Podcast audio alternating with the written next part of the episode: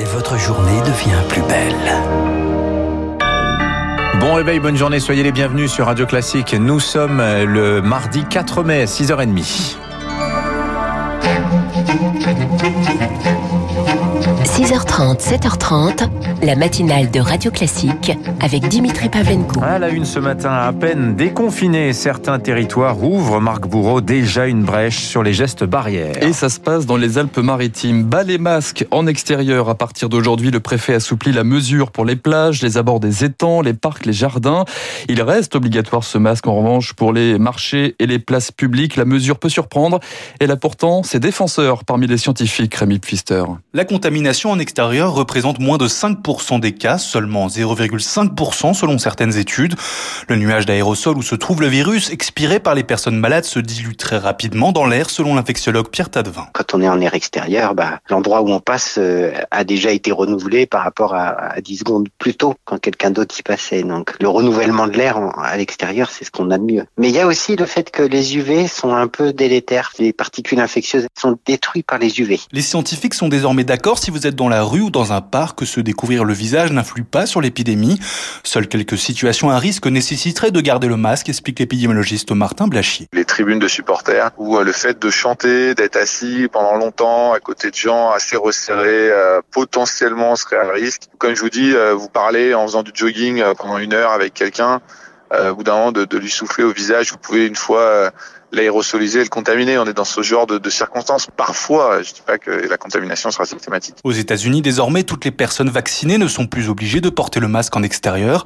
En France, ce n'est pas prévu, mais certains préfets commencent à assouplir les mesures dans des communes très peu touchées par l'épidémie. Et parallèlement, le calendrier du déconfinement, lui, se précise un peu plus. Les cures thermales rouvriront le 19 mai avec une jauge de 50%. Même chose pour les mariages. Reprise des célébrations, là encore sous condition, dans deux semaines. Le 19 mai, un cap aussi pour le ministre de la Santé, Olivier Véran, affirme que les chiffres seront à la baisse. 10 à 15 000 cas par jour contre 25 000 en moyenne aujourd'hui.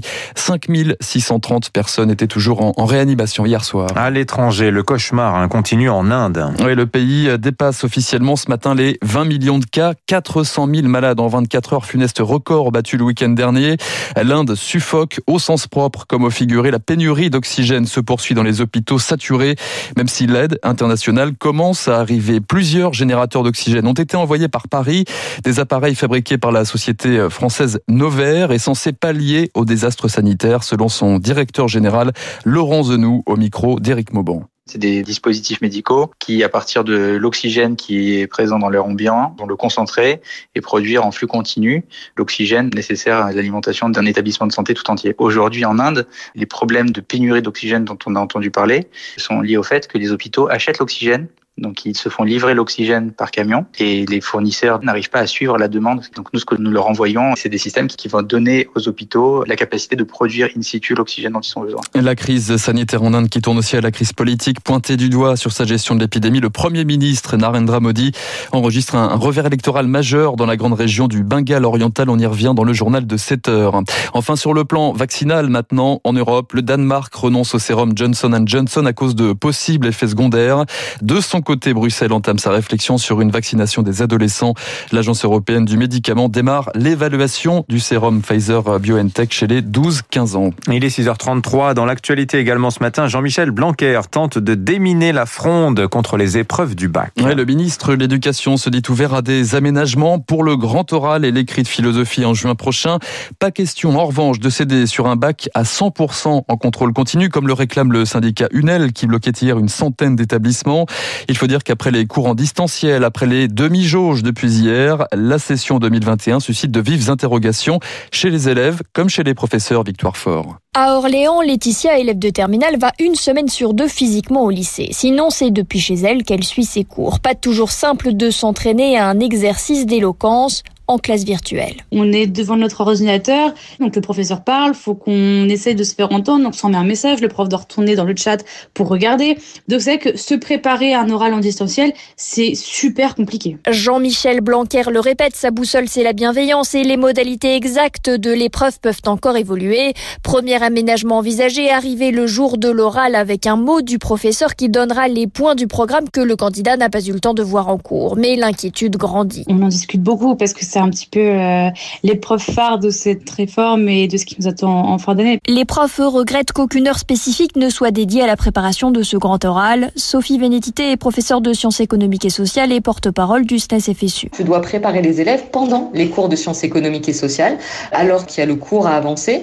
Et euh, c'est d'autant plus problématique qu'on sait que euh, l'oral, c'est un exercice qui est très inégalement maîtrisé. Le syndicat enseignant appelle à annuler cette épreuve. L'Union nationale des lycéens, elle, entend multiplier les blocus. Les précisions de Victoire Fort. Un grand oral et une grande explication ce matin chez les Républicains. Renaud Muselier sera-t-il exclu du parti après son alliance avec En Marche en région PACA En juin prochain, comité stratégique ce matin, 8h30, ambiance de crise.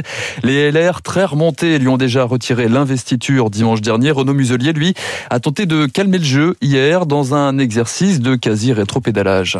Il n'y a pas d'accord d'appareil, il n'y a pas de fusion de listes. Et pour la composition de ces listes, je donnerai la priorité aux candidats qui s'engagent à se consacrer de toutes leurs forces à des enjeux locaux et non nationaux, ce qui exclut les détenteurs de mandats nationaux, que ce soit les ministres, les députés, les sénateurs et les députés européens. Donc pas de Madame Cluzel sur votre liste? Il y a euh, un certain nombre de personnes qui veulent rentrer sur la liste, qui peuvent y rentrer d'ailleurs, et on verra en son temps le choix qu'ils feront par rapport à la stratégie euh, nationale, régionale. Et donc euh, on va trouver les solutions en son temps. Renaud Muselier, hier, le Grand Est, lui, ne suivra pas le même scénario. Jean Rotner, candidat à sa propre succession, refuse un accord de premier tour avec En Marche. Même chose chez Xavier Bertrand dans les Hauts-de-France. Le président sortant a officiellement lancé sa campagne hier et se dit certain de l'emporter sur le Rassemblement national. Et puis dernière ligne droite pour le projet de loi climat et résilience. Oui, le texte doit être définitivement adopté aujourd'hui par l'Assemblée nationale. Une centaine d'articles au total sur le logement, le transport, l'alimentation. Le, le compte n'y est pas, clament toujours les écologistes qui prévoit de manifester cet après-midi devant le Palais Bourbon. À l'étranger, dramatique accident à Mexico ce matin. Un pont s'est effondré.